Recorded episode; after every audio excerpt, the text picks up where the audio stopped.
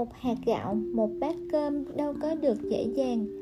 Cả đời đại sư ấn quan đều chú ý đến việc trân trọng phúc phận. Những thứ như quần áo, đồ ăn, chỗ ở đều rất đơn giản, sơ sài, lược bỏ đi sự tinh mỹ, đại sư hoàng nhất. Đại sư hoàng nhất đề xướng với mọi người một cuộc sống tiết kiệm. Theo ngài, một người cho dù là nghèo khó hay giàu có, đều nên biết sống tiết kiệm đặc biệt là người giàu có. Bởi vì có điều kiện nên họ càng dễ sống một cách phung phí, quá đà. Sau khi giàu có rồi mà vẫn có thể sống tiết kiệm, vậy thì người đó chắc chắn rất giỏi giang. Đại sư hoàng nhất sinh ra và lớn lên trong nhung lụa. Đến khi xuất gia lại sống cuộc sống cơm canh, đạm bạc kiêng mọi vật dụng xa xỉ, ngoại trừ những thứ thật cần thiết cho cuộc sống. Theo ngài, những thứ con người ăn mặc sử dụng đều là từ sức lao động của người khác, là kết tinh mồ hôi công sức của người lao động, cho nên càng phải trân trọng chúng. Có một mùa đông, ngày ở thủy văn động, nam an, phúc kiến, điều kiện vật chất trong chùa không được tốt, phòng ở sơ sài giường chỉ là hai tấm gỗ ghép lại mà thành.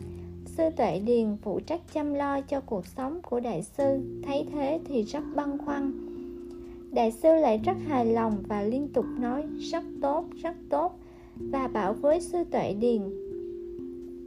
Người xuất gia chúng ta dùng toàn đồ mà các thí chủ bố thí cho, nên thứ gì cũng đều phải tiết kiệm, phải biết trân trọng.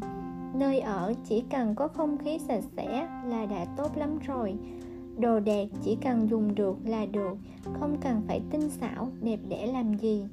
Một bữa cơm trong ngày, một đêm ngủ dưới cây là bản sắc của người xuất gia đại sư đàm hân khi nói về đại sư hằng nhất từng kể một câu chuyện năm 1941 cư sĩ lưu truyền thu của thượng hải nghe nói măng nam khủng hoảng vì thiếu lương thực lo sợ đại sư Hoàng Nhất không đủ ăn, không thể hoàn thành công việc biên soạn Nam Sơn Lục Tùng.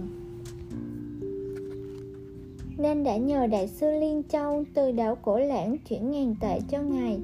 Đại sư Hoàng Nhất chỗ xúc động vẫn khước từ, nói Từ khi tôi xuất gia đến giờ chưa nhận bố thí của ai.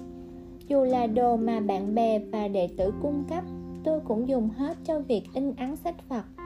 Bản thân không lấy một chút nào, trước giờ tôi không quan tâm đến tiền bạc cũng không nhận tiền xin nhờ người có lòng tốt hoàn trả nghe nói giao thông thượng hải đình trệ không thể gửi lại khoản tiền đó đại sư trầm ngâm chốc lát rồi nói nếu đã như vậy thì hãy đem số tiền này tặng cho khai nguyên tự ngôi chùa ấy bị cắt nguồn kinh tế và thiếu thốn lương thực nhờ khai nguyên tự trực tiếp hồi âm bày tỏ lòng cảm ơn với cư sĩ lưu bạn của đại sư, cư sĩ hà Miễn Tôn trước đây đã tặng đại sư một cặp mắt kính thủy tinh trắng của Mỹ.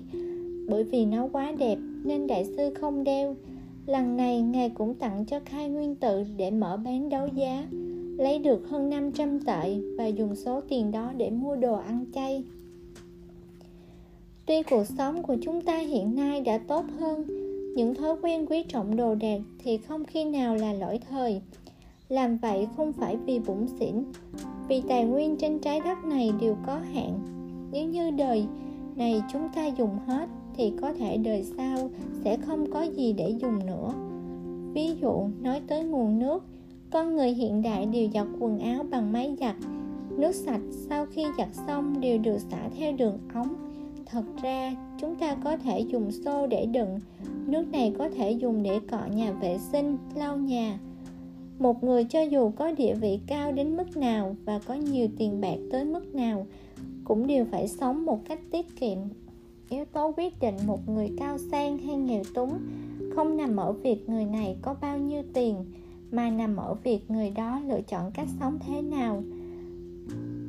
Cuộc sống tiết kiệm không đòi hỏi một người phải sống khổ ải như nhà tu hành. Chúng ta chỉ đừng lãng phí, đừng nên theo đuổi cuộc sống xa hoa quá mức so với những gì cần thiết cho cuộc sống. Một người không biết quý trọng thì không thể được hạnh phúc là gì? Họ tiêu xài không ngớt như một cách để giải tỏa tinh thần, nhưng thực chất lại cảm thấy trống rỗng.